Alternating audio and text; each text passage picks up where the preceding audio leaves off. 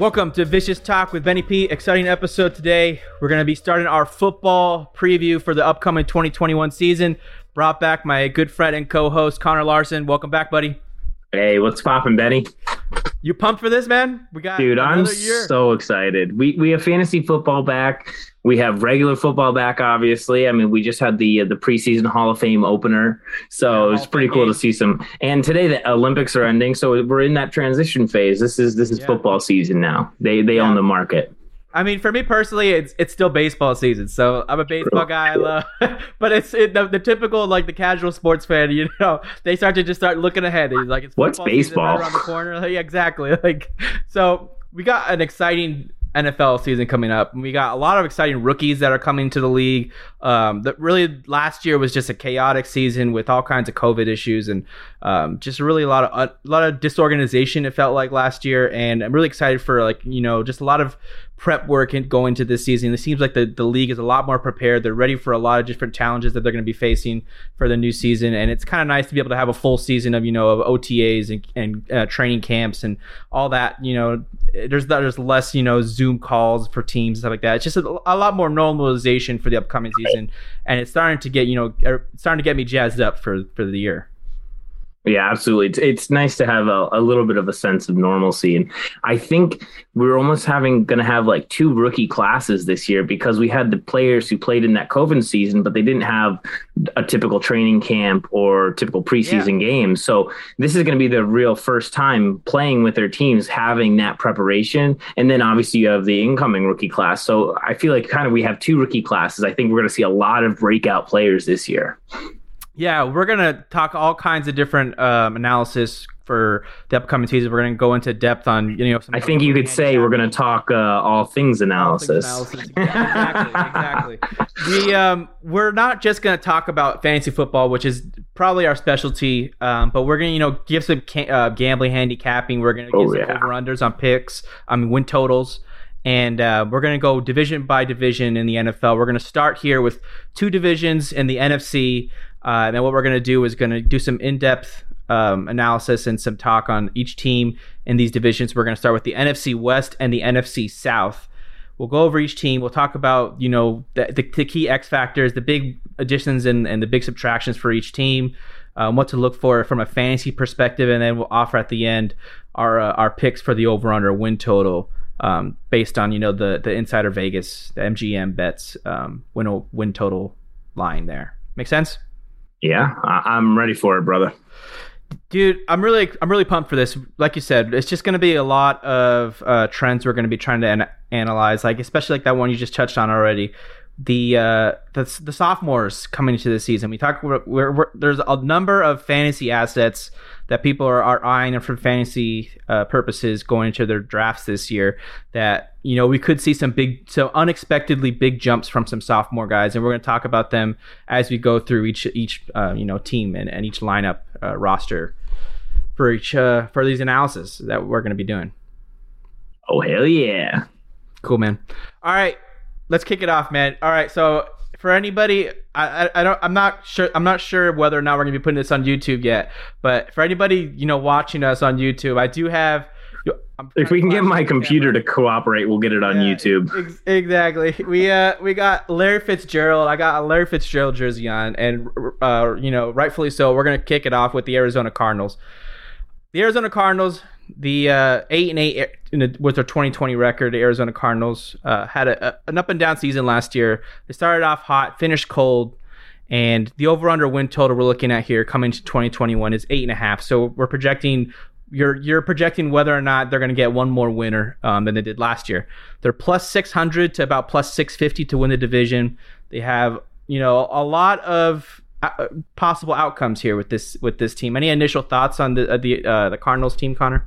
I mean, talk about a tough division when you're going up against the Seahawks and, and the Rams and the 49ers, all teams that have made some significant offseason changes. I think the Cardinals are very frisky, just like they were last year when you have Kyler Murray, who is one of the most, uh, I would say, just explosive players in the NFL who could turn a game on a dime, but at the same time, you know, there it's a really difficult conference. So I mean, if you put them at 500, I think that's a very accurate line, and that's kind of where I would predict them to uh, come out once again. It's a it's an intriguing line because you talk about last year, they were very frisky, but they were also incredibly lucky and incredibly unlucky at times. Like they had right. a lot of variation and volatility throughout their season. Like we talk about, we could talk about that uh, that Buffalo Bills game last year where they they had the the, the hail mary to DeAndre Hopkins to close out the game, get that win. They really snatched that that game from the jaws of defeat. And there was a lot of instances last season that you know they really they they could have lost this one, they could have won that one. Like there's just a lot of things that played out that were unexpected with their season last year, and um, you know, we could talk about some of the additions they've made. They've brought in some veteran presence with J.J. Watt on the de- defensive line. Rodney Hudson's going to be their center. He's a, a, veteran, a veteran guy in his own right. We'll see if he's able to help shore up some of the O line troubles they had last year. A.J. Green, I, a, a very pe- peculiar addition to their wide receiving corps. I don't really know how he's going to be any better than bringing back Larry Fitzgerald. I mean, it seems like Green was on his way out the league last year. All the PFF advanced statistics, next gen stats were showing that he was starting to get pretty washed up. And then they brought Patriot Super Bowl legend Malcolm Butler, cornerback. Uh, he's a little bit probably on the back end, probably past his prime by now, and so we'll see if the Cardinals can get any um, you know more juice out of him. They mm-hmm. brought in James Conner to replace Kenyon Drake. Right, say goodbye to Kenyon Drake. Yeah. Matt Prater, I think, is an upgrade at kicker too for um, for uh, who they have. Uh, Zane Gonzalez, I believe. Gonzalez, yeah. And then some of the losses, you know, they they uh, they lost Haason Reddick on the edge edge rush. Kenyon Drake, I mentioned already. Mason Cole, that was their center last year. He's out. But the, really, the big loss for me was their cornerback, uh, Patrick Peterson. They're moving away from him, and he was a longtime Cardinal, a big, uh, you know, future Hall of Famer, I would guess. Yeah. So, and then they, they don't really have a tight end coming into the season. They lost Dan Arnold, and so we'll talk about that. They don't they don't really have a, a established tight end. They're going to roll out Maxx Williams, who I didn't really know much about he he um, played a little bit last year. He, he yeah, it's just nothing he's special. A, he's not a rookie. He's he's entering his seventh season. He was a second yeah. round pick. He was a second round pick by the Baltimore Ravens in 2015, but he hasn't caught more than 16 receptions since 2015. He had 32 in, in his rookie year. So it what we're going to see is we, we have DeAndre Hopkins and then a massive drop off to the next pass, the next passing option, receiving option for Kyler Murray. I mean, I mean, Christian Kirk is a, is a frisky player, but he's never really put together a full season. Exactly. They uh, they drafted Rondale Moore, who could be an impactful player, but yeah, I mean, he's he, he's not necessarily a complete wide receiver either. Not a guy who you who you stack up against anybody in the top of the league. When you talk about the draft class and the Devonta Smiths and the Jalen Waddles and the Ja'Marr Chases. He's not going to be an impactful player just like those guys. So it'll be interesting what, what they're able to do. I mean, you know, how much time is is the washed up AJ Green going to get? How much time are they going to give to their rookies? They uh they drafted a um a little guy last year too who didn't get much playing time. Isabella. Isabella. Yes, Andy is, is Andy Isabella. They drafted yeah. him over DK Metcalf Oh my yeah. God. They drafted him one pick ahead of DK Metcalf. To be fair, a lot of players were drafted ahead of DK Metcalf, and all of those teams should Isabella be rightfully shamed. To be one pick. Isabella right. happened to be one pick ahead of Metcalf. Just he's always going to have that little t- that little asterisk on his his pick. Can you imagine DeAndre Hopkins, Kyler Murray, and DK Metcalf? Whew.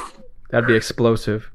All right, for me, the biggest X factor here for the Cardinals coming into this year is is Kyler Murray's running I mean, last year we, we all saw it.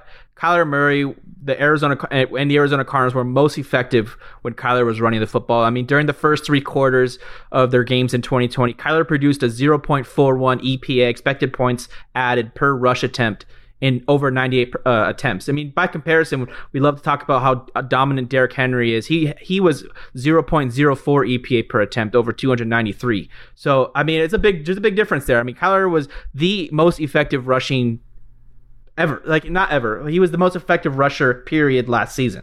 Yeah. So, if you remove Kyler's rushing, Arizona ranked well below average in rush, rush efficiency. They uh, but they ranked third with Kyler stats added. So a big drop off to you know from the quarterback to the running back efforts for for Arizona last year. I mean, without right. Kyler, they were 18th in the NFL, 4.1 yards per carry, with a 48% success rate, negative 0.04 EPA per attempt from non QB runs. So really it's it was a story of two seasons last year for Arizona. Pre so Kyler talked about in an interview during the offseason that he kind of hurt his shoulder in my uh, against Miami in week 9. Yep. And, and really the the media and, and up until that up, point he was the number 1 fantasy player.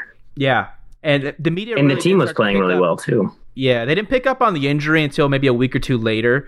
Um, but you talk about the first the first eight weeks of the season pre-injury, Kyler was r- rushing the ball nine times a game with a 0.5, e- e- 0.5 EPA per attempt, 7.6 yards per carry on a 62% success rate. And even post-injury, he was still pretty effective. 6.1 rushes a game, uh, 0.20 EPA per attempt, and a 5.1 yard per carry on a 60% success, success rate. So we're talking about like a 30 to 40% drop off in the amount of rushes, yeah. though. I mean, that's huge when you're talking about fantasy results. And you're also talking about one of the most effective rushers. If you cut his rushes by that much, it's going to have a large impact on the game and on the on the outcomes of, of what Arizona Cardinals are going to get in the win and loss column.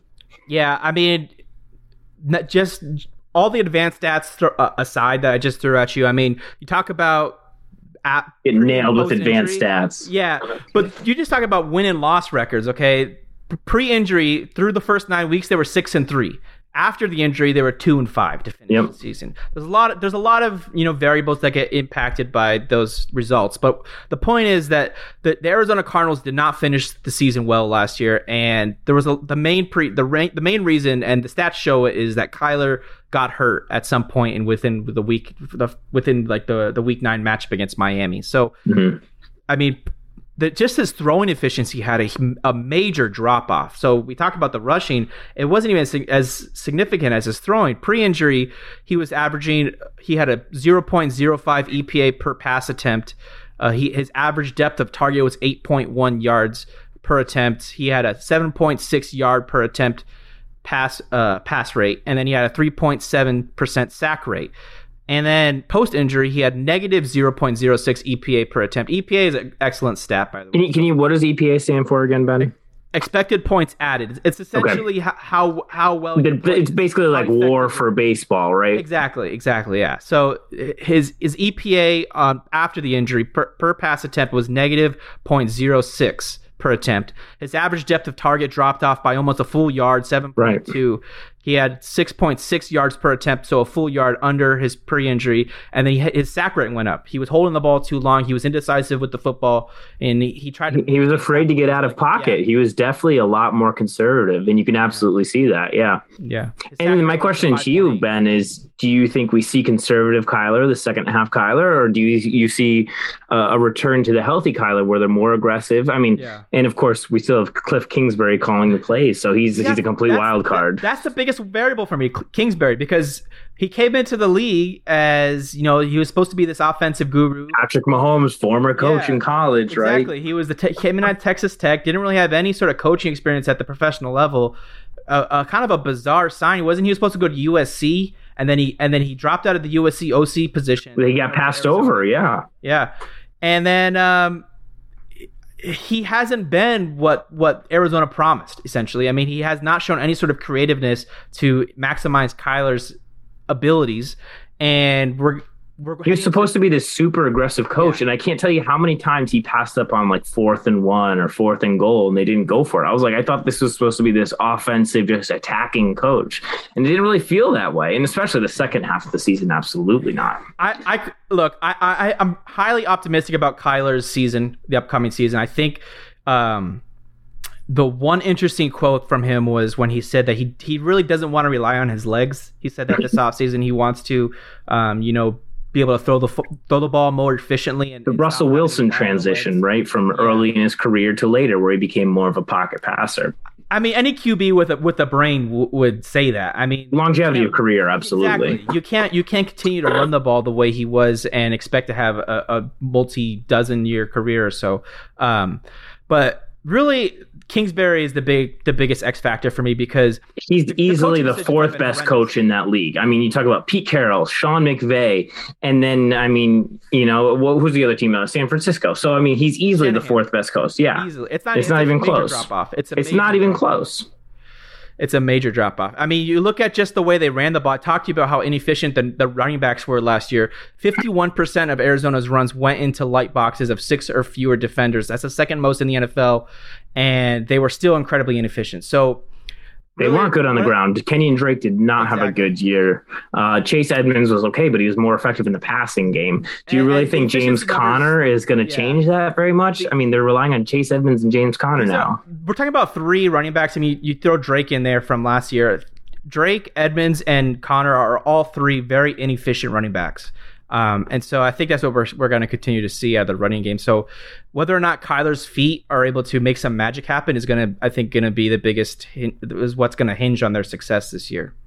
The defense, though, the defense for me, I wanted to touch on really quick. They were, the reason why I'm a little bit down on the under, uh, on, on their win total is, I mean, I'm a little bit leaning towards the under on their win total is I think the defense performed a little bit better than expected last year. They were 10th in uh, defensive DVOA, 9th against the pass, and 14th against the run. And they, they caught a break, a lot of breaks last year. They faced six backup or rookie quarterbacks last year, and um, they're expect this year the Cardinals are expected to face the sixth toughest schedule of opposing offenses based on EPA last year. So I think the addition of J.J. Watt is is good. I think the uh, bringing back Chandler Jones, who, who, missed 11 games last year, I think that's a positive as, as well. But for me, the loss of Patrick Peterson is going to leave their their um, their cornerback situation on their secondary very vulnerable. Yeah. They also lost Dre Kirkpatrick as well. So mm-hmm. just um, a lot of question marks in the secondary for Arizona. I think you're, you're going to be able to, to throw on their defense a lot. And so I think that they're uh, while they were better than expected last season, I think we're, they're they're going to normalize a little bit. I think we're going to see them be a little bit league average to below average this year. Yeah, I mean you're you're absolutely right, and I think it's to me this is an easy under call when you talk about you know the division that they're playing in, exactly. and then That's you talk about the, the ads and losses uh, ads and losses on their team. I think they ended up giving away more on their defense than they added on their offense or defense, and so when you talk about the worst coach and then the competitiveness of the other team and the additions that like the Rams made, adding Matthew Stafford, I think that's a huge upgrade for them. And obviously Russell Wilson's not going anywhere. Jimmy Garoppolo is a proven winner, but Trey Lance also has a ton of upside. And San Francisco is going to be extremely healthy. They were, I think, the least healthy team last year in terms of the amount of starters lost on their team. So I think they're going to be hugely improved as well. So when two out of the four teams in your division are hugely improved, and then you didn't make the right moves in the offseason to bolster your offense at running back on defense. I mean, what what did James Conner have last year? I think you have the stat in there. Is it 3.8 yards per carry? I mean, he, yeah, he was negative light box negative or heavy 0. box. 1. Yeah, he, he was negative 0.01 EPA per attempt. So he was he was the least efficient running back in Pittsburgh backfield last year. They had Benny, Benny Snell and McFarland Jr. That both of them have, were more efficient running backs than than James Conner, who and that's crazy. I mean, I mean, Anthony McFarland's kind of like a James White type too. He's not really even a running back; he's more of a pass catching back. So the fact that James Conner was less effective than them, it doesn't give me much confidence that this team is going to push for the over. Uh, even in eight and a half games in a 17 game season, I still think I'm going to take the under for them. Yeah, there's a lot of. Uh things that kind of fell their way that resulted in their eight wins last year. I think honestly they should have lost more games. I mean, Car- the Cardinals also they they ranked eighth in fumble recovery luck and sixth in net t- uh, touchdown percentage in the red zone. So just a lot of those those stats are are more out, uh, hinging on just general dumb luck. If the luck stats regressed it, to the mean, it could it could end up being you know more close games end up being losses for them this year. Like I said, that Buffalo Hail Mary was absolute oddity, inc- uh, incredible play. Uh, it was an amazing individual talent play when you talk about Kyler Murray rolling out of the pocket, avoiding a sack, and then hucking it 60 yards downfield to DeAndre Hopkins in triple coverage. It was t- it was two individual players who are outstanding talents, and that's really the only way this team is going to go above eight and a half wins is if DeAndre Hopkins and Kyler Murray just have transcendent like seasons. Moss, yeah, like a Randy a, Moss, a, Tom, a Tom Brady to Randy Moss type season, or yeah. where we see Kyler Murray push for a thousand yards on the ground. But I don't think think they're going to be that aggressive on the ground. I don't think they're going to be doing that because they saw what happens when is very mediocre. Absolutely, they, the, Kyler's going to get pressured a ton, and he's going to be more conservative. He doesn't want to get injured again. He doesn't want to take a huge hit. He's thinking about his full career. So I don't think he takes a big step up beyond what he did last year. But last year he was a top five fantasy like quarterback. So in terms of fantasy, I think you're fine. But if you're betting on the Cardinals for a long shot Super Bowl, I don't think that's a good bet. For sure. I mean, you look at their additions they brought in, they're all old. They're all veterans who are on the back end of their careers. Watt, Green, Rodney Hudson, Malcolm Butler, all guys that are their best years are behind are behind them. And I think the NFC West, like you said, is the best division in the NFL. Kingsbury hasn't shown anything to suggest that he's creative enough to find solutions outside of Kyler Murray runs and passes to DeAndre Hopkins. So when Kyler Murray runs or Kyler Murray passes it to DeAndre, they're the Cardinals are good, but that's it. That's just about it. So I'm right. the under on eight, on the eight and a half win total. I think that's a pretty good bet. Yeah, yeah, I think we're both aligned on this team. Okay. All right, let's move on. Uh, the uh, Los Angeles Rams, a very exciting team coming into 2021. The, their uh, their last season record was 10 and six. This season, heading to the year, they're a, a 10 and a half over under win total, plus 185 to about plus one 190 to win the division. Key ads, obviously highlighted by Matthew Stafford coming in at quarterback, a, a, major upgrade from Jared Goff. We could touch on some of the stats there. Deshaun Watson, I mean Deshaun, Deshaun Watson, that's hilarious. DeSean Jackson is, is going to be their third wide receiver here uh, heading into the season, and I mean, he's definitely going to battle Van Jefferson, who's yeah. a, who's a Van you know Jefferson possible breakout was, candidate. He was their was. second round pick last year. He was somebody that came into the the the season last year and was given every opportunity to thrive in that wide receiver three role, and he could not take the bull by the horns. They, they still they like Josh, Josh Reynolds, Reynolds, a lot. Yeah, well, Reynolds, they use Reynolds him. is in Tennessee now, so he's no longer in this receiving corps, and we're going to be looking at either DeSean Jackson or Josh Reynolds. Reynolds and uh, the Rams they love using 11 personnel, which means they're going to be using three wide receiver sets. Mm-hmm. 11 personnel. If you know, if you're if you're a little bit uh, if, if, if you're a little bit confused as to what what that means, it's one running back and one tight end. So the first number is the running back, and the second number is the tight end mount. So, like if you do 12 personnel, you have one running back and two tight ends. If you have 22 personnel, you have two running backs and two tight ends. 21 is two running backs, one tight end. So mm-hmm. it, it, it's a good way of kind of understanding where they yeah. line up on the on the offense. And they got side. rid of Gerald Everett too, so that makes it all the exactly. more likely they're going to just run out Tyler Higbee in the one exactly. tight end set. Exactly, and and that, they have that guy Mundt. I think his name is Mundt and I, I, I don't think he's a very effective. I'm not sure we're allowed to say that on the air, Ben. what is what are you referring to with that? No, next next uh, segment. Go ahead. Look, the uh, the Rams are a very exciting team. They they didn't really lose too many uh, you know X fact I mean, big time playmakers on their on their uh, subtractions this year. They lost Austin Blythe, their center, Derek Rivers on the edge, Gerald Everett, like you mentioned, and it's probably the biggest name that I, am looking at here. Josh Johnson, the safety was pretty good. Uh, Josh Reynolds, the receiver, was all right. Malcolm Butler is, is no longer the running back. Malcolm uh, Brown, backcourt. Malcolm Brown, sorry. I already, I'm keep I, they keep doing that. The slip of the tongue there with. These hey, you know, it's our first football preview episode right now. You know, we're both getting back into the rhythm. Absolutely. Troy, Troy, Hill was a good cornerback for them, but they do still have uh, Darious Williams and uh, Jalen Ramsey. Who Their are, biggest loss is obviously Blake Bortles, though. I mean, what are they going to do without that guy? I know, right? I mean, what, what was his quote? He was like, "If I didn't play football, I'd just be like a bum smoking cigarettes all the time." Isn't that what he said? And I think that's probably what he's going to be doing this year. oh, look, the, the biggest question here heading into the Ram season is how much better will Matt Stafford be than Jared Goff? And my guess initially right off the bat is a lot better. A lot. Mm-hmm. I mean, clearly the Rams had a strategy this offseason to go get go and get their guy. McVay, you could see it in the middle of the season last year. He he was done with Goff. He he he didn't want to he didn't want to work with Goff anymore. And it happened, you know, probably within the, the second half of the season.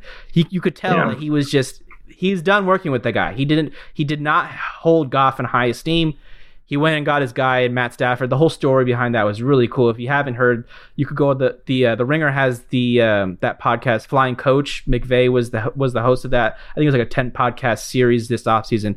He hit his episode with with Kyle Shanahan and the the, the discussion about bringing them bringing in Matt Stafford going mm-hmm. to Cabo it was hilarious. It was like it was a great story. I think Shanahan was saying like he was in Cabo there as well, like in a different hotel, and he was thinking about going over and talking with Stafford, trying to throw a little wrench in their their plans. It, it didn't really play out the way Shanahan wanted. He's very worried uh, for the for the uh, the Kyle Shanahan is very worried about how effective Matt Stafford's going to be for the Rams. Um, I saw a coaches poll about the most talented quarterbacks in the league, yeah. and I was very shocked to see Matt Stafford. I think was like six, seven, or eight. He was very he was ranked in the top ten, and I'm like, this is a guy who hasn't put together a winning season since he had Calvin Johnson maybe four or five years ago, and yet yeah. he's still looked at as one of the top ten most talented uh, quarterbacks. I mean, I, has he even won a playoff game? Maybe one in his entire no, career. He's never. He never has. Never has. Yeah. So he's, they, yeah, me, they've been to the wild card round a few times. They haven't even won one. oh, it's um, two. I think he's zero and two in the. There was a famous drop catch, wasn't there, where the guy reached out? Yeah. For me, look, Staff. It, it was Stafford was in the wrong place. Detroit was a horrendous environment for him to be in over the last 12 and they seasons. still are to be clear exactly i mean stafford when you look at his coaching, his his coaches that he was with for the 12 years at Detroit, for 8 of the 12 years he had a defensive minded coach. And when you look at the difference between when he had he had Jim Caldwell for 4 years, Jim Caldwell is a very offensive gifted mind. I, I in my opinion they should not have fired him when they did, but regardless, I mean, you look at the stats that Stafford had and the team had with Jim Caldwell versus when they had defensive minded coach throughout those other eight seasons. So the four years with Caldwell, Stafford and the Lions went 36 and 28, and then without without Caldwell with defensive minded coach, they went 38, uh, 61 and one. So there's a big difference there. I think Matt Stafford was thriving in the offensive environment. I think he's going to be just like what do you call it, fishing with with like fire, fishing with like electricity. Like he's gonna be he. I'm not sure where we're going with this, but I think he's gonna be electric. No, I agree. The, the, point the point is like he's gonna be in heaven with working with with Sean McVay. Oh my god, it's a it, absolutely a match made in heaven. This is gonna be easily the most uh, offensively efficient and uh, offensively creative coach that he's been with his, in his career, and this is also going to be the best defense he's ever played with. So he's going to have the ball in his hands a lot more often. He's not going going to be playing from 20 to 30 points behind. He's going to be able to actually manage a football game yeah. like an actual NFL quarterback. I can't, it, it cannot be stated enough how bad Jared Goff was for the Rams last year. Goff was one of the worst QBs period in the NFL. You talk about not just not just starting QBs. When you compare him to backup QBs, he was just as bad as those those guys. I mean, he when dealing with pressure last year, he ranked 32nd in the league in yards per attempt. My lord. he, he he was he was 29th in passer rating against pressure. Matt Stafford, by the way, was top five in both those categories.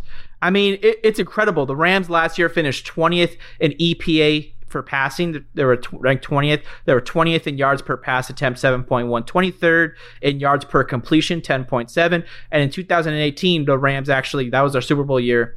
They finished, well, the Super Bowl, they made the Super Bowl. They were fifth in passing EPA during the Super Bowl run. And since then, the team has declined to 15th and 20th. So it's just been a steady decline for, for Goff. And Stafford, he ranked 15th in EPA per pass attempt in 2020, while Goff was 28th. The Rams and we're talking about a Stafford without a healthy Kenny Golladay exactly. last year. Golladay exactly. played only a handful of games, so he was throwing to Marvin Jones Jr., who, also got hurt last year. So he was who was he? Quintez Cephus and, and a couple other random players. Maybe D'Andre Swift might have been their best pass catch in Hockenson, of course. But I mean, he really did not have the weapons like Robert Woods, Cooper Kupp. Yeah. And um, these guys, are, I think, are going to. Darrell Henderson's a good pass catcher too. I think the receiving corps for the Rams are going to have career seasons. I love the value of Cooper Kupp this year. I think he's going to be fantastic. Yeah, for me, I mean, we we uh, we could talk about bad Goff, Goff stats all day, every day. For, for, me, for, for, for, me, the the the biggest indication of why I think the receivers in LA are going to have a good season this year is you look at the, the ability for Goff to stretch the stretch the uh, the ball downfield, throw throw the ball deep. Goff was 28th in this in the league last year at EPA on pass attempts uh, that went beyond. Uh, was it 12? But I can't remember what the yards. Oh, I think it's 20 yards. Yeah. So any any throw 20 yards or more, uh, Goff was actually you know get this. It wasn't even 20. It was 36. Sorry, I'm having a hard time reading my notes here. The uh, Goff threw the ball the 21st most times uh, on, on, deep balls, and he ranked and he ranked 32nd on on target rate. So Goff was incredibly, incredibly inaccurate. Stafford, I think he's like the seventh, seventh ranked around seven in in that in that structure. So Stafford is a major upgrade. Stafford threw the seventh most pass attempts that traveled at least 20 yards and ranked 12th in non-target rate. So he threw top 10 in terms of the amount of attempts and still was extremely efficient, 12th on in uh, on target rate among 36 qualified quarterbacks. I I just I, I I have big plans for uh, for Woods. I have big plans for Kupp. if you're talking about the deep the deep guy, it's absolutely Cooper Kupp. Robert Woods is that that safety valve. I think he's going to be uh, you know extremely efficient. But you look at what Marvin Jones did with the Detroit Lions. Multiple years he was a top twenty fantasy wide receiver, and that's because Matthew Stafford is extremely efficient throwing the long ball. Yeah, I, I I have high hopes for all these guys. I also think Tyler Higbee is a great value at tight end. Well, now they got now that they got rid of Gerald Everett, absolutely. Yeah, exactly. And I talked about it already. The Rams, I think, are going to go heavy, heavy into eleven personnel, and that's going to mean Tyler Higbee's going to be the tight end on a field for them most likely. Yeah. I mean, they don't really have a lot of backup now for him. Gerald Everett being in Seattle, we'll talk about them soon, soon enough. But for me, it's going to be a lot of eleven personnel because clearly the Rams have thrived in in that that uh, alignment last year. Last year, you look at the the the the comparisons between 11, 12, and 13 personnel. They were uh, 0.07 EPA per attempt and 11 personnel, and then they were both they were both negative EPA in 12 and 13. So 11 personnel is clearly where they're golden at. They had 59% success rate in that um, alignment, and I think the Rams are going to go back into that again this year. We're going to see a lot of three three wide receiver sets, which also means that DeSean Jackson might be a guy to look at late in your drafts. At least maybe throw him on your watch list after the after the fact because I think he could be a guy that get that helps the Rams stretch the field get the uh, stretch the ball down the field for some big balls. Yeah, and knowing how injury prone he is, if you're thinking of taking a shot on DeSean Jackson, I'm just as likely to take a shot on Van Jefferson, the guy who's in his second year. They put high draft capital on him and they got rid of Josh Reynolds, which gives you some confidence in the fact that they do like this guy as an option. Yeah. And a lot of people, I mean, a lot of fantasy pl- uh, players and people who participate in fantasy football were very disappointed about the, the news with Cam Akers tearing his Achilles heel. Oh, I thought he was going to have a great year, man. After he put up 160 yards on the Pats, I was like, this guy's going to take it to the next level. I did too. I, I, I was very optimistic about Akers uh, in early early going here. Um, he was my you know, favorite of Antonio Gibson, D'Andre Swift, those second year breakout possibility players, J.K. Dobbins. I, I like Cam Akers the most out of all of them.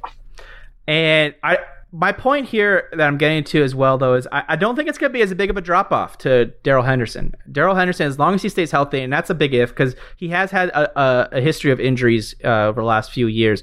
But Henderson actually produced more explosive plays than Akers last year. He had 20 runs of 10 plus or more yards, and Akers had 12 on seven uh, seven more carries overall. So Akers did less with more last year in terms of explosiveness. Henderson has the ability to break break one off. He has he has the ability to you know run the ball and get some effective explosive runs. And the O line for the Rams, they're bringing back all five starters. Whitworth is 40 years old uh, in December, but he he was still ranked first in pass block win rate last season. So the that's O-line, incredible, yeah, right? I mean, the guy is just he, he's he's in his 40s. He's about to be turned 40 years old, and he's still doing it on the O line you know, just being a very effective uh, pass and run blocker for the for the Rams. I think that we're going to see a lot of production of Henderson.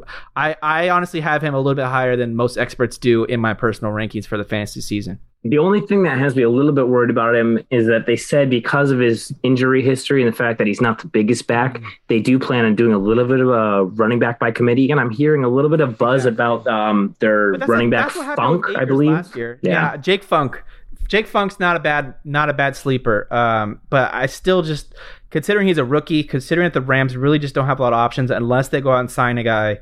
I'm still going to be pretty optimistic about Henderson, and I think that the volume, if he gets 80% of the running back workload, that's going to be a, enough volume there for him to to work to work with as a fantasy asset. I think he has a big season ahead of him uh, for fantasy football uh, purposes. I think he's going to be a good guy to uh, to target in your drafts this this late August September draft season or so. Um, the last thing with the Rams, the reason why I'm pretty optimistic about them being over 10 and a half wins this year, their defense. I mean, their defense was incredible last year. Incredible. It's number um, one defense. Yeah, they were they were third in DVOA, but really, I think they were number one in EPA uh, expected points added on the defensive side of the football. They were also number one in points against. They gave up 296 points, so only 18 and a half per game. Yeah, and the only thing that you, you got to be worried worried about on the defensive side is they did not bring any defensive players in to start this offseason. They have a, they're bring they're going to be asking a couple guys to uh, step step up. I think they drafted some rookies last year that they're going to be asking to have starting roles again this year. Um, so they did lose. Uh, they they they lost their defensive coordinator Brandon Staley to the Chargers. He's the head coach of the Los Angeles Chargers now.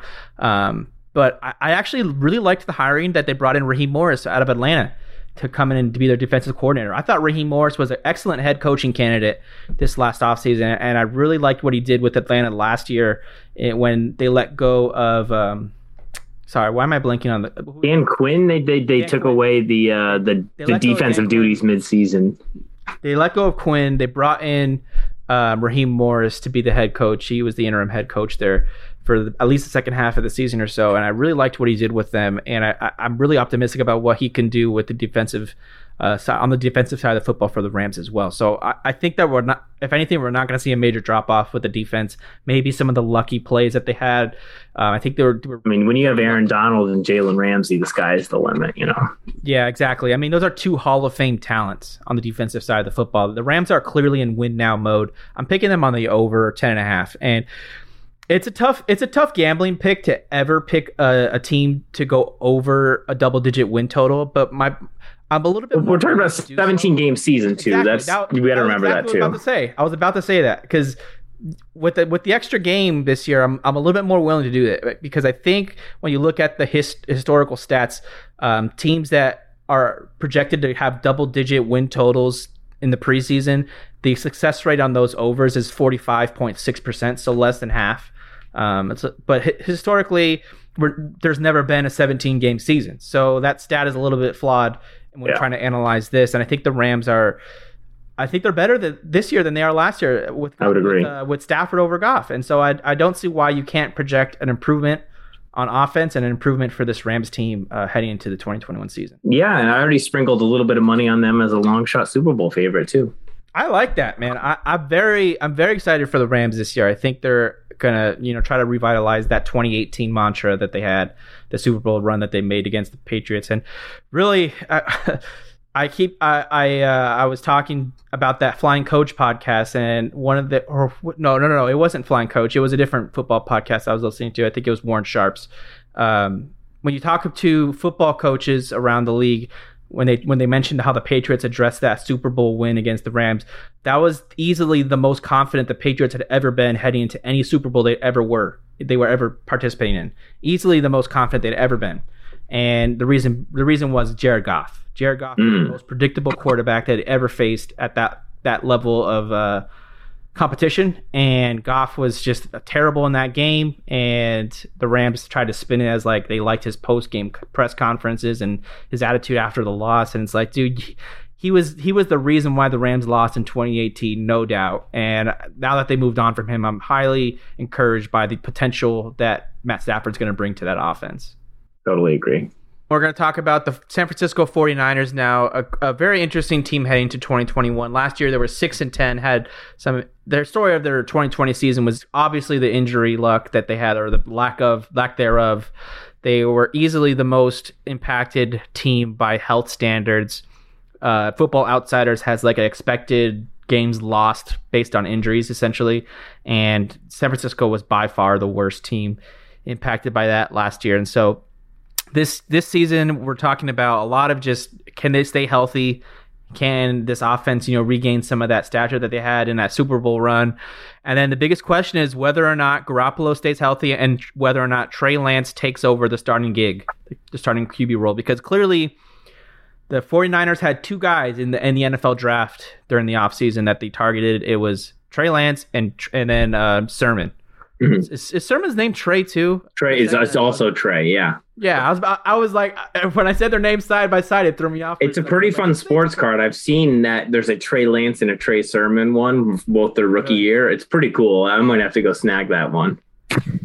Yeah, those are the guys that they targeted though. Yeah, they uh the they traded up for both players. They traded they gave up a lot of future draft capital, and Shanahan was uh, saying after the fact that he saw what the Rams have been doing. He saw what some of these other teams in the NFL have been doing in terms of devaluing their their draft picks. These essentially the draft picks used to be you could you could never trade your first round pick in, in, in, like a decade ago. Like people would never trade their first round picks uh, ten years ago, but right. now nowadays the Rams and these other NFL teams are they've shown that you know it's okay to trade these guys when you when you like Seattle traded a first round pick or two to get uh, Jamal Adams. There's the the Pro Bowl safety that they have now running their mm-hmm. defense. So there's this example after example of these uh, teams that are tr- are trading unknown assets, unknown future assets. I don't think the Rams have had a first round draft pick in like four years. You know? Yeah, they haven't, and I don't think they have one for another two or three years mm-hmm. after this. So the Rams have mortgaged their future for the present, and I think that the the Niners were willing to do a little bit of that heading into this draft because they've seen the examples ahead of them that, and it's worked out. And I think that while Trey Lance is a talented quarterback, there's a lot of promising things to like about him. A lot of a lot of skill set uh, and promising tools that he has that could that suggest he will be a successful quarterback, especially because he's working under Kyle Shanahan, who is a guru on offense, very well respected yeah. head coach. I think Jimmy G is their they're going to be the a, a, successful playmaker for them this year. I, am optimistic yeah. about Jimmy G's chances to keep that job for a, a majority at the. League. It's health. It's health with Jimmy G. That's the key. Exactly. It's the health thing because he I has mean, a very strong winning record when healthy with this team. He brought him to a yeah. Super Bowl. And the thing with Trey Lance too is I think he might be the most raw out of all five rookie quarterbacks taken totally. in the first round. Totally. I think the physical, the physical, physical. He he is absolutely right up there. But in terms of actual game management and then college experience, he has had the least North out of Dakota each State of them. Was not playing was not playing the level of competition. No, they're not playing what Clemson and Alabama Clemson, and Ohio yeah. State. They're not doing anything. Maybe Zach Wilson you could put him against, but still, I mean. Yeah, I mean, you look at the win loss record with uh, Kyle Shanahan with Jimmy G is twenty four and nine with him. They were That's 18, outstanding. 14 and 1 against the spread. The 56% hitting against the spread with Jimmy G. They were averaging 28.2 points a game. And then without Jimmy G, Kyle Shanahan coached 49er teams have been 7 and 27, 41% against the spread, averaging 20 a game. So it's a big drop off to the next guy. And look, I, I, arguably Trey Lance, even you, if he were to start week one, he's probably better than CJ, CJ Beathard and and uh, Mullens and these other blokes that they've been throwing. Right, and we saw those guys have some decent fantasy success and, and also play decently well because when you have Brandon Aiyuk and Deebo Samuel and George Kittle and Raheem Mostert, the amount of weapons that that team has when healthy, mm-hmm. there's a lot of opportunity for success. It's Dr. Jekyll and Mr. Hyde with the 49ers, whether or not Jimmy Garoppolo's been their quarterback over a lot. Since 2017, they've been the fourth ranked offense by EPA standards with Garoppolo. And then without him, they're 27th. Mm-hmm. That drop off is massive. That is mm-hmm. huge.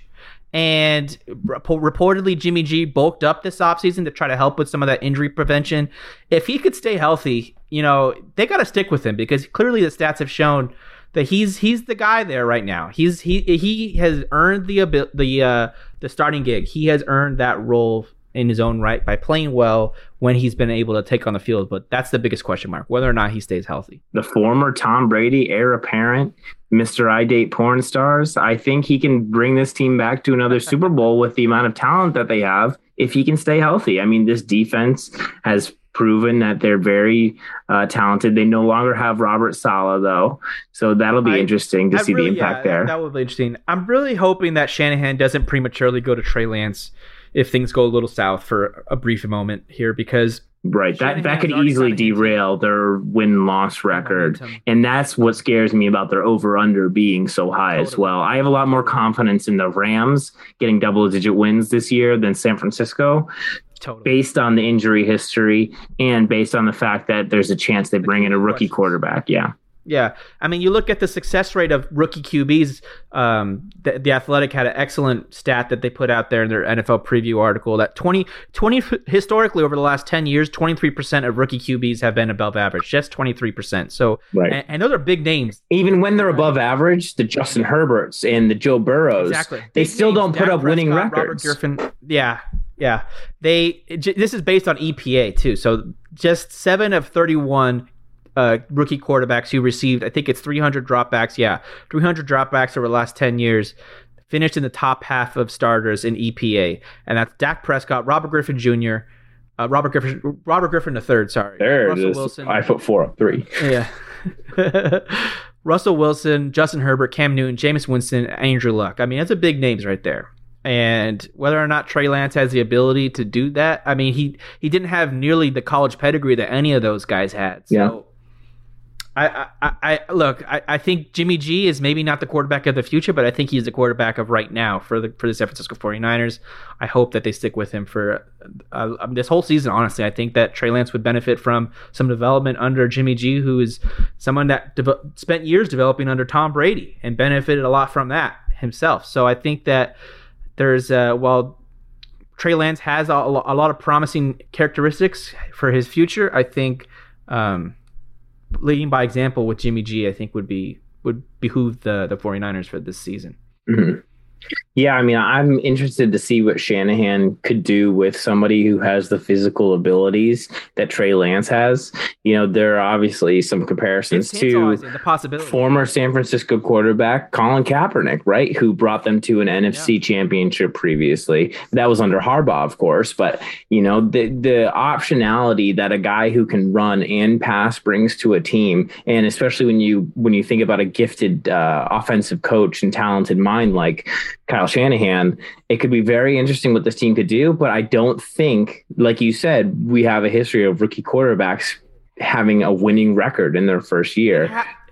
It has happened, but not often. Historically, no. it's it's the guys with the highest pedigree that have done so, like the Andrew Lucks, and you know I think Cam Cam Newton had a winning record. Russell Wilson did not have a winning record, but he actually made right. the playoffs that year. I mean, I, I think Mac Jones, if you put him in that situation, right, with the Patriots, and you have a system quarterback who's well trained, I think he could be very good this year.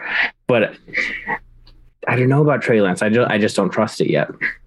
Yeah, and he's honestly someone that I, I knew the maybe the least of most the least about heading into the draft. Like right. he I didn't we, we didn't really see him play at North Dakota State. Like he wasn't on national television on a regular basis. So we as you know fans and and people that are kind of looking from the outside in, we don't really have a, an educated guess besides what we're hearing from the Niners and from the analysts that have actually seen him play. And honestly, it seems like Jimmy G is going to be their guy this year, and I hope he is because I think that for the sake of the 49ers and their success this year, I think Jimmy G is going to be the, the answer to those those questions. Um, I mean, before before we touch on fantasy football too, I mean, I, I, did, are you aware of how bad the health got last year for the 49ers? Like, have you looked at the numbers for it? It's terrible. They were the most it's, impacted it's, by injury last year of any team. It's I, not yeah. even close. It's not even close. George Kittle played, I, and I know this because George Kittle was on my team, so I know he played less than half a season. I know Deebo missed a ton of time. That's why we saw the emergence of Brandon Aiyuk. I also had Raheem Mostert on another team, so I'm very aware of how injured the San Francisco 49ers oh, were last God. year. And of course, Jimmy G missed a, a ton of the season. So games. when you're talking about the amount of starters who would typically play and were injured, the San Francisco 49ers had by far the most on a percentage basis. Yeah. Garoppolo, Kittle, Deebo, Mostert, Nick Bosa, Dee Ford, Richard Sherman all missed like Tevin Coleman missed time and he was a major part of that team. Yeah.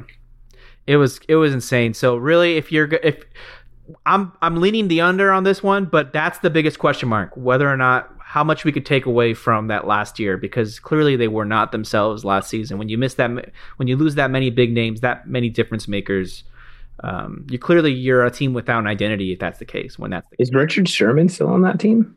No, he's not. He had he had quite the off season.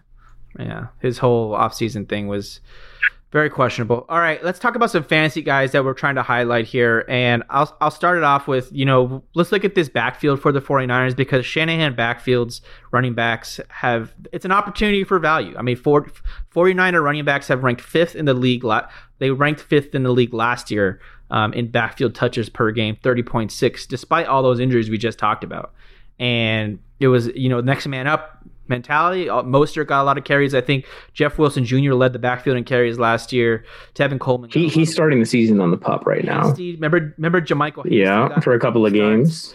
Yeah, so Mostert had an efficient year last season, he, considering he was the RB 28 while missing eight games.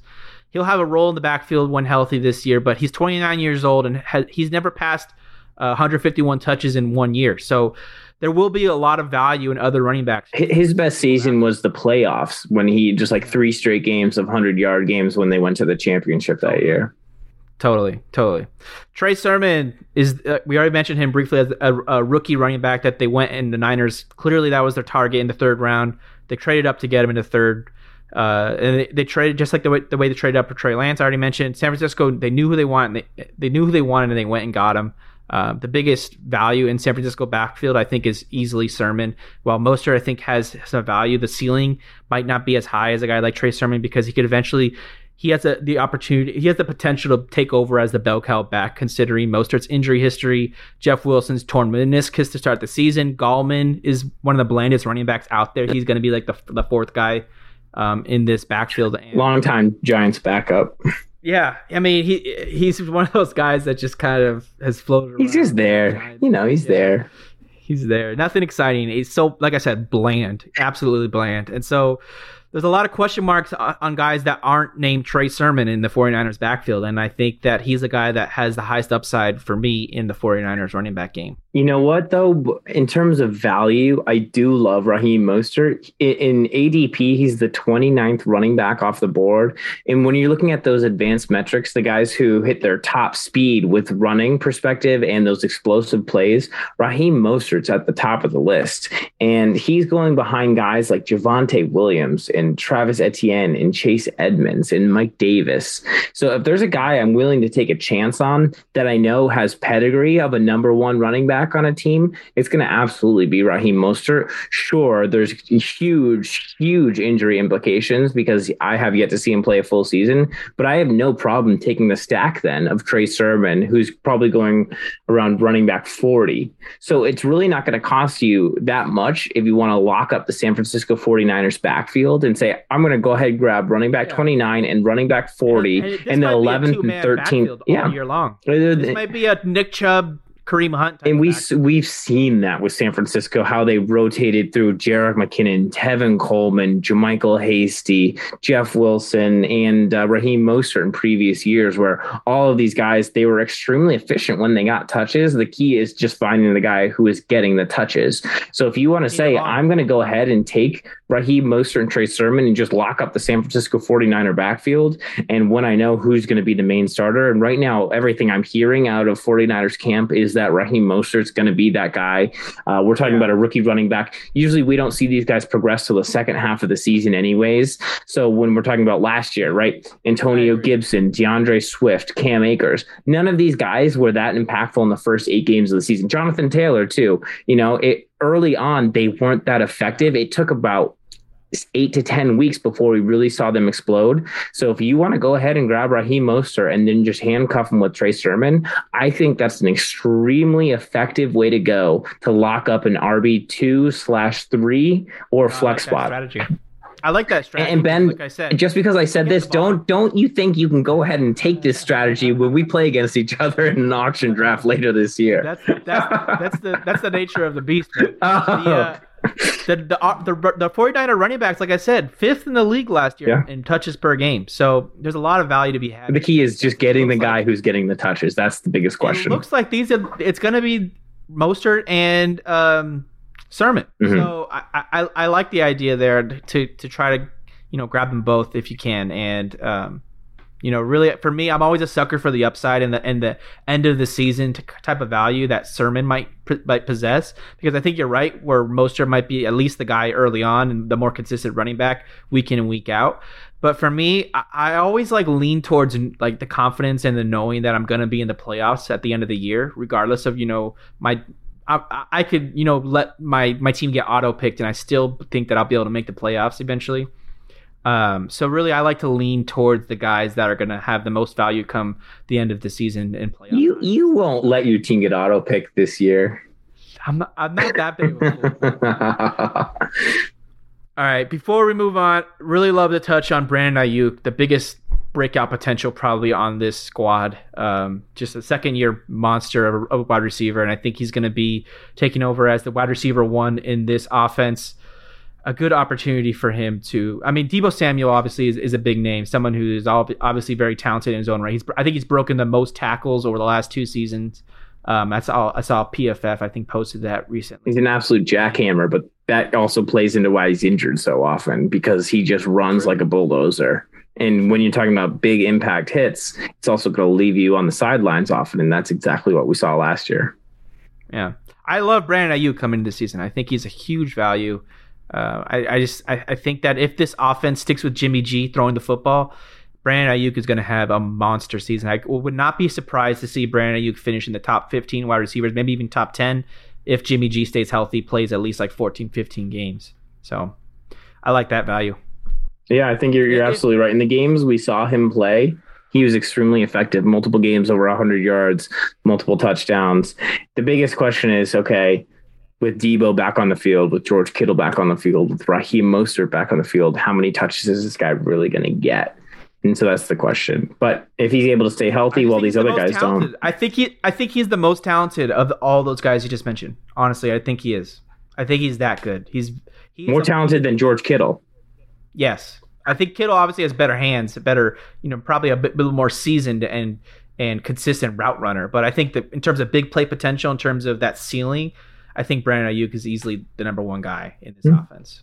All right. Yeah. I mean, I, am going to take George Kittle as the number one target and the most effective player on this offense year in and year well, out. But upside wise, I can understand what you're saying. In terms of positional value, George Kittle's obviously going to go a lot higher in ADP. But I'm, I'm saying pure stats too. In terms of most I yards, just, I think George Kittle's still oh, going to lead that team in terms of yards as well. I, I, I beg to differ. I think it's going to be Brandon. Hey, let's let's hey right here. Here's the first Ben and Connor bet of the season. I'm going to take George Kittle yards. You're going to take Brandon Aiyuk. Easily. All right, let's do it. We we need to have a like a cool You're catchphrase a for when we when we make the bets. All right. Burr, burr, burr, I get that little buzzer going. Wasn't that uh, pro, uh the fantasy footballers have like the water bet? Water bet, and then um the fantasy focus guys have put it on the board. That's funny. Uh, well, how about how about this? How about analyze that? Since we're all things analysis. All right, give me a little sample of that. We'll, we'll, play it on the podcast. All right, give me over under 10 and a half wins for the San Francisco 49ers under. in 2021. Boom. Under. I'm under two. We we've agreed three for three here, and I don't like. That's it. not good. That's bull. you know, are we allowed to swear on this podcast? Look, let me give you let me give you one last reason for the under. Um, I know we talked about the injury troubles they had last year, but look, we're looking at a four and a half win improvement for the 49ers. They got six wins last year. They're looking at 10 and win and over um, win total here. That's a four and a half improvement, most uh, second most improvement projected for any team in the NFL. The Jaguars are projected to pr- improve from one win to six and a half. So usually when you're talking about this drastic of right one win to six and a half, not really not that much uh, groundbreaking, you know. I think Trevor Lawrence alone can do well, that. you know, examples. Yeah. Those are the type of, type of examples when you see this type of improvement projected. But we are talking about the most injured team. Yeah, that's the only thing to be worried about. But my point is, I mean, on average since 2010 the teams that are projected to have the top five improvement in wins do end up winning about 3.3% i mean 3.3 more games on average. But, but we need four and a half. We are right? Exactly. Yeah. And they, they only win 0.3 wins over projection on average. So they typically barely beat the projections and we're talking about a four and a half win improvement. It's a, it's it's a drastic drastic change. No that's statistically significant for sure yeah, it's it's 34 out of 64 cases exceeded their win total over the last uh, 10 years. So pretty significant against uh, against the over. Uh, all right, let's roll into the Seattle Seahawks. Man, this division just gets like more intimidating team after team. These guys, these teams are all very good. Seattle, their 2020 record was 12 and 4. The over under win total heading into 2021 season is 10 they're plus 275, plus 280 to win the division. They added, you know, guys like Gabe Jackson to their their offensive line, Gerald Everett at the tight end position. Aldon Smith on the edge. They added they uh they lost guys like Carlos Hyde, David Moore, wide receiver, Greg Olsen, tight end, Jacob Hollister, tight end. Um, not a whole lot of player movement to be significant. They did lose some guys on defense. Shaquill, Griffin is, is a big loss for them. Quinton Dunbar wasn't a great one to let go. So they did they get they get a, a little weaker on the secondary on their defense, but uh, more or less a, a very similar roster heading into this next season. The biggest issue, I mean, how heading into the season, how will Seattle address the issue with protect, protecting Russell Wilson? Because that was the offseason story. I mean, you, you, saw the interview with Dan Patrick, or was it uh, was Eisen? I think it was Eisen. Russell Wilson had uh, on the radio show where he talked about how he, he's sick of getting hit so much. Right. He, and he his his agent put out the list of five teams he wants to get traded yeah. to. There was some really there was like a large rift in a team where he's been there for almost a decade and all of a yeah. sudden this is the first time we're hearing about it. I mean, obviously you can see it on the field. He gets hit a ton and, and he had one of the highest sack rates, but that's because, you know, people were in the backfield all the time. He's also holding the ball too long. But he, that's, but that's, that's that that's part of his amazing skill set too. Is he he loves to improvise. He loves to get out of the pocket and he loves to cook. So do we do we see them let Russ cook or do we see mm. them go to the ground and pound and try to trust their defense? It was kind of a tale of two seasons last year. Early on, they were letting Russ cook. They looked great. They were like six and one, six and two to start. But then he started getting inefficient. He started having turnovers. He tried to cook too much. He tried to put the team on his back. Pete Carroll pulled the reins and said, "No, I'm going to let the defense take care of everything." I, I, feel like this team never has a balance between offense, defense, and running. For it's me, either one or the other, and it's like, why can't they mix it? I think what we see is Pete Carroll. He's the oldest head coach in football. He's very traditional in terms in the way he he schemes his his offenses. He loves to run the ball. He loves to run. Last year, Schottenheimer was the offensive coordinator. They ran the ball 40% of their first half run was uh, sorry, in their first half, their their run rate was 40%. That was 28th. They did not run the ball out. They were letting Russ cook. And you saw later in the season when things weren't quite working, Carroll insisted on going back to the traditional values of running the ball more. And the the uh, the biggest thing for me, dude, Russ, since he's entered the league, he's taken 394 sacks. That's 69 more sacks than any other player has taken in that span. The O line ranked 30th last season in adjusted sack rate. There were a lot of problems, you know, with that with that pass protection for Russ. If for a team that had as much success as they did last year, 12 wins, that's a very good record, 12 and 4. They had they ran into a lot of, you know, they had a lot of underlying issues that ended up sh- you know showing showing themselves when they when they lost to the Rams and they, they lost to the Rams with the backup quarterback. What was the name of their backup that they had? Heisey or I can't remember the guy's name. Oh yeah, little scat guy. Yeah, the uh, he played in the playoff game over Jared Goff. I know. And then he got absolutely Look, murdered on the field. Yeah, he did. Oh, and then he went to the hospital. That was a bizarre, crazy game. Really, the the point I'm getting at too is also just the the rushing the rushing rates for Seattle. I mean, you look at the last five seasons, twenty dating back to 2016 and it's a story of when things don't go right with the offensive coordinators, Carroll fires them and brings in a new one who's willing to run the ball. And so I think this year we're going to see a reinvigoration, honestly. And I think it's bad for the team, but good for guys like Chris Carson. They're going to run the ball again this year. They're going to get back to it because they're going to try to reduce the amounts of hits that Russell Wilson is taking. Since 2016, so you look at the run rates, first half run rates, which is, I mean, when you when you talk about the the this like the the way NFL games play out. How do you get to a big lead? You throw the ball. You know, you throw the ball early and then you run the ball late to try to milk the clock. Pete Carroll likes to run the ball early and then throw the ball late, but which is more reactionary, mm-hmm. honestly. But you look at Pete Carroll likes to run the ball, and so 2016 they ranked 28th in first half run rate, 11 halftime leads. So you look at the success of of the Seattle Seahawks and their running schemes. When they throw the ball, they're more successful at, halftime they have the lead when they throw the ball, and then they they have they're uh, behind when they run the ball. So you look at 2016. Sorry, I keep getting back to these stats. 42% first half run rate. They were 28th. They had 11 halftime leads throughout that year. They had 10 wins. In 2017, 46%. They were 23rd in the league. They had four halftime leads. That was the year that Derek, uh, offensive coordinator Bevell, got fired from uh, the Seahawks the next, the next offseason because he wasn't running the ball enough for Carroll. They bring in Marty Schottenheimer, new offensive coordinator, 2018. This is the last time they had a new OC. 2018, they ran the ball 60% of the time in the first half. That's first in the league. They had seven halftime leads and 10 wins. That's not a lot of halftime leads, seven. 2018, they had 50% first half.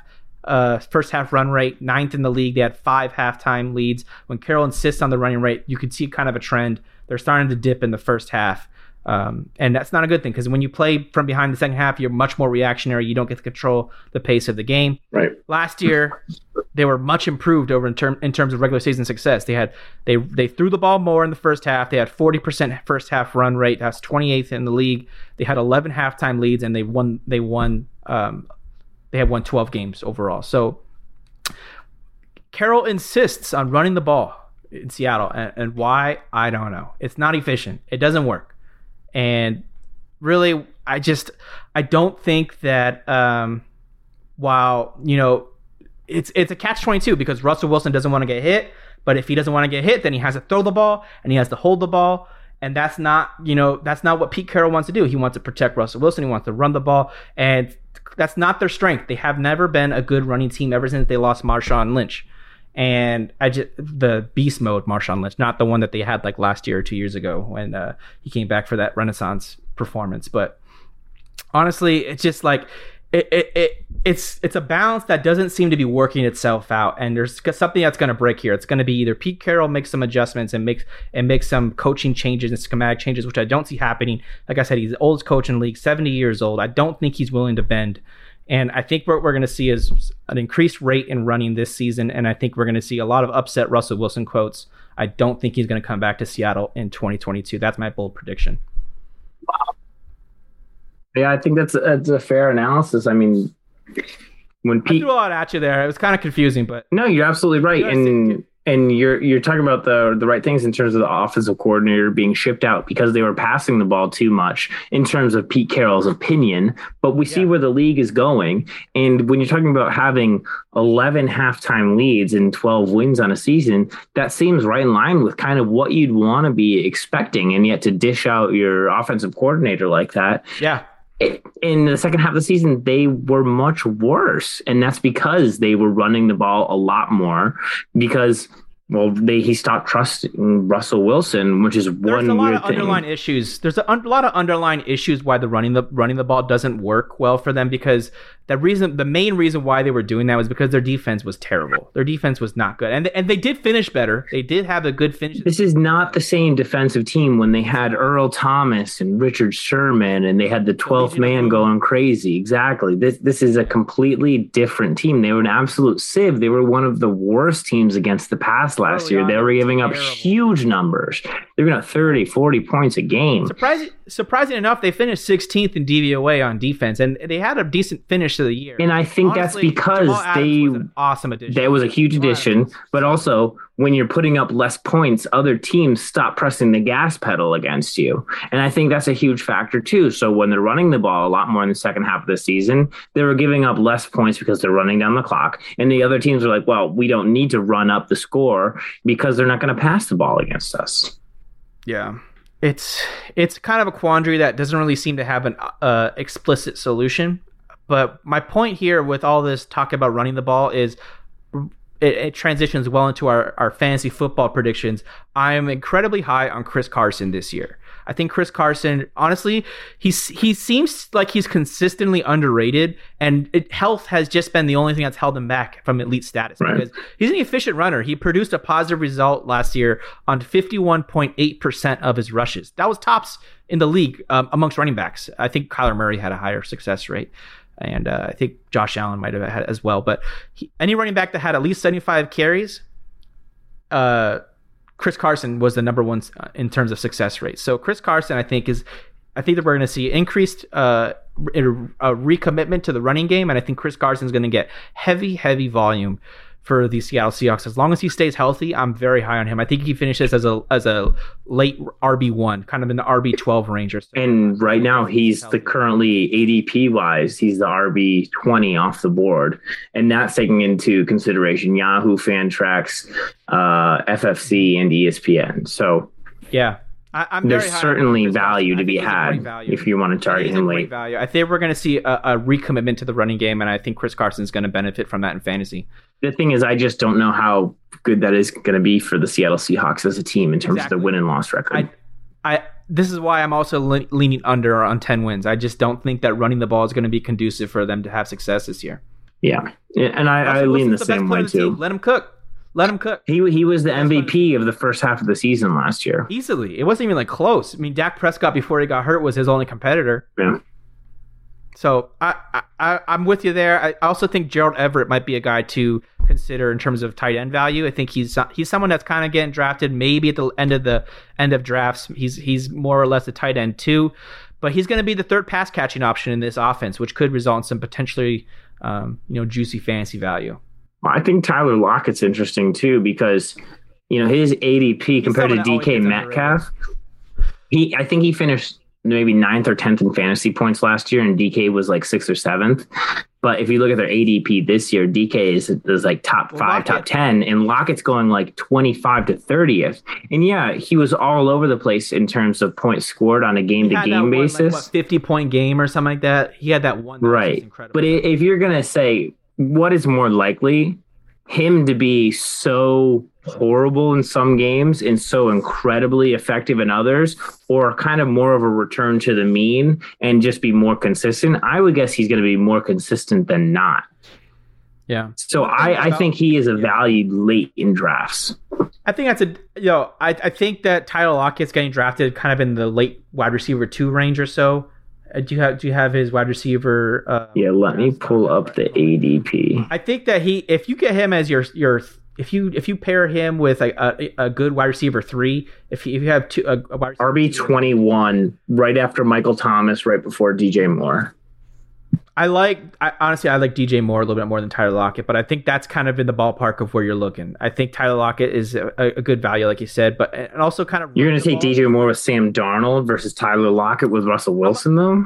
I, am a little optimistic on Darnold this year, but mm-hmm. you're right. I think the, if you go by quarterback play, there's no doubt Russell. Wilson. Well, DJ Moore is interesting. Well, this is for another pod, but with Curtis Samuel departing, I think that's an interesting play. Definitely. Uh, I um, but he's going with the likes of Michael Thomas, who's going to miss part of the season. Uh, he's with Diontae Johnson, Kenny Golladay, who we've heard bad reports about, Odell Beckham, who's been one of the most inconsistent wide receivers. Odell's dead to me. Ja'Marr Chase, who's a rookie and probably the third wide receiver on that team. I mean, I think he's certainly a value there. Yeah. And when the Seattle Seahawks inevitably run the ball more, that's kind of going to implement more of a rhythm to their offense, which kind of is conducive for a guy with Lockett's possession type receiving mm-hmm. skills. Because I think DK Metcalf's kind of the guy that you know is, is the big play opportunity. He's going to be the guy that Russell Wilson's going to look for, you know, on throws beyond ten yards or so. But Lockett's going to be that slot receiver, going to be catching, you know, balls within five yards, can try to be busting uh, runs after the catch. He's gonna be a, a YAC guy this year, probably. So. What's interesting is is Lockett for the first three years of his career was only seen as a deep threat. You know, he was the punt returner and the guy who was the deep ball guy. But when you add DK Metcalf, who has four two, four three speed, the, and he's he's also six foot yeah. five, six six, so he's going to win those jump balls. It, it, I don't know. I mean, Tyler Lockett had ten touchdowns last year. He had double digit touchdowns. Yeah it's really tough to gauge a guy who's that all over the map. But I, I would love to come out of my draft with Tyler Lockett as my wide receiver three. I, mm-hmm. I would be a little wary if he was my wide receiver two with not a lot of backup options. That's my that's my take on that. Mm-hmm. Yeah, I mean, I think a very high upside wide receiver three, and I, am I'm, I'm comfortable with him as my wide receiver two, depending on who my need, wide receiver one need. is. I, if I have DeAndre Hopkins as my wide receiver one, so someone who or Allen Robinson, someone who I know is going to get ten targets, twelve targets a game, is going to be uber consistent then I'm fine with the up and down. Now, if Amari Cooper is my wide receiver one and then add Tyler Lockett, I mean, those guys are so up and down that that's definitely not a combo I want. Yeah. That's the poo poo. So it completely, completely depends on who my wide receiver one is. And that's, you know, I think that's a fair take. Yeah. All right. We're going to, we're both on the under for Seattle. Mm-hmm. I think that's the, all, all four teams. God damn it who are we missing? Wh- which one are we going to get wrong here? Which one are we least confident? Well, I think we went it's under. The Niners, right? I think we went under three times. And if the Niners are healthy, I think they have the most talented team. The only thing that worries me is is running out uh, a rookie quarterback. But yeah, I think the Niners have the most upside out of the guys we went under on in terms of the Seahawks and Cardinals. I agree. Oh no, we can't agree on that too, though, Ben. this is horrendous. I was going to throw out the Niners. Look, I'm very, I'm pretty confident about the uh, the Seahawks getting under ten wins. I think I might actually put some personal some personal dough on this. I think. Look, Seattle, they face the second most difficult schedule in opposing defenses. They play nine games against defenses that ranked in the top 10 in defensive EPA last season. The Seahawks went 8 and 3 last year in one score games. That was the second season that Seattle won at least 62% of their one score games, second season in a row. It's a difficult trend to repeat that kind of dumb luck type of uh, performance. And I think that Seattle's going to kind of regress to the mean in that sense. And I'm, I'm pretty confident in under 10 wins for Seattle. I just, I, I think that, that we're going to see Pete Carroll insist on running the ball, and I don't see how that's going to benefit their success. What's difficult about this division is we have three teams with Super Bowl pedigree. When you're talking about the Seahawks, yeah. the Rams, and the well, 49ers. Russell Wilson as your as your quarterback, anything could happen. Yeah. So I mean, we're we're we t- we we touched on all three of these. Russell's the most teams. talented quarterback the most in the division. Easily. It's like not even close. So, so then, I mean, are we not going to take them? Are we going to take the most talented roster, the most talented quarterback? I think the most complete team is the Rams, and that's the easy over for me. And so if you're saying 10 and a half for the 49ers, what, what was it for the Seahawks? Was it nine and a half or it's 10 as well? Yeah. So, I mean, I wouldn't, I would, I think a push is in very well in the pot in the the potential outcomes there for. I think the other 10, 10 the, wins might be. I feel I feel good on a lock for the Rams. That's that's the, my most confident pick. Give me the over on the Rams. Lock that one down. The other three, it's I'm a little iffy tough. on. I'm second most confident. The Cardinals under. The other two teams have a wide range of outcomes.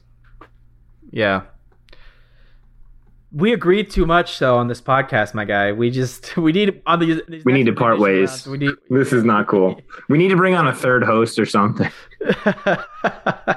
or or maybe this is. I mean, you and I we we have a lot of solid and strong takes and we've had a lot of good predictions but i don't think we've ever and we did not talk about this episode very much beforehand so maybe this is just like the ultimate perfection sign. Like maybe this is just so yeah, fantastic. We were, in lockstep in our initial preview here. I think I think we got a I think we need a new column called personal dough, and I think we need to actually make these bets. I like this.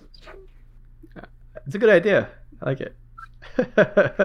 We're going to be bringing you guys a lot of this type of analysis. We got a lot of gambling, handicapping ahead of us. We got notes galore. We're gonna try to get. Ooh, boy, do we got notes.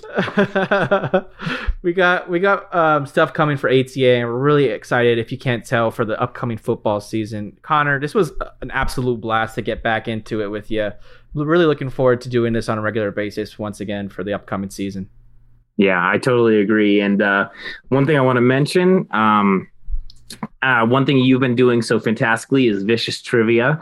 And one thing we're running right now is a promotion on the website. If you go ahead and sign up and create a free account, uh, you can use your Facebook account or Google account. So you don't have to create a new password. You don't have to create a new email with us. You can go ahead and sign up with an account you already have.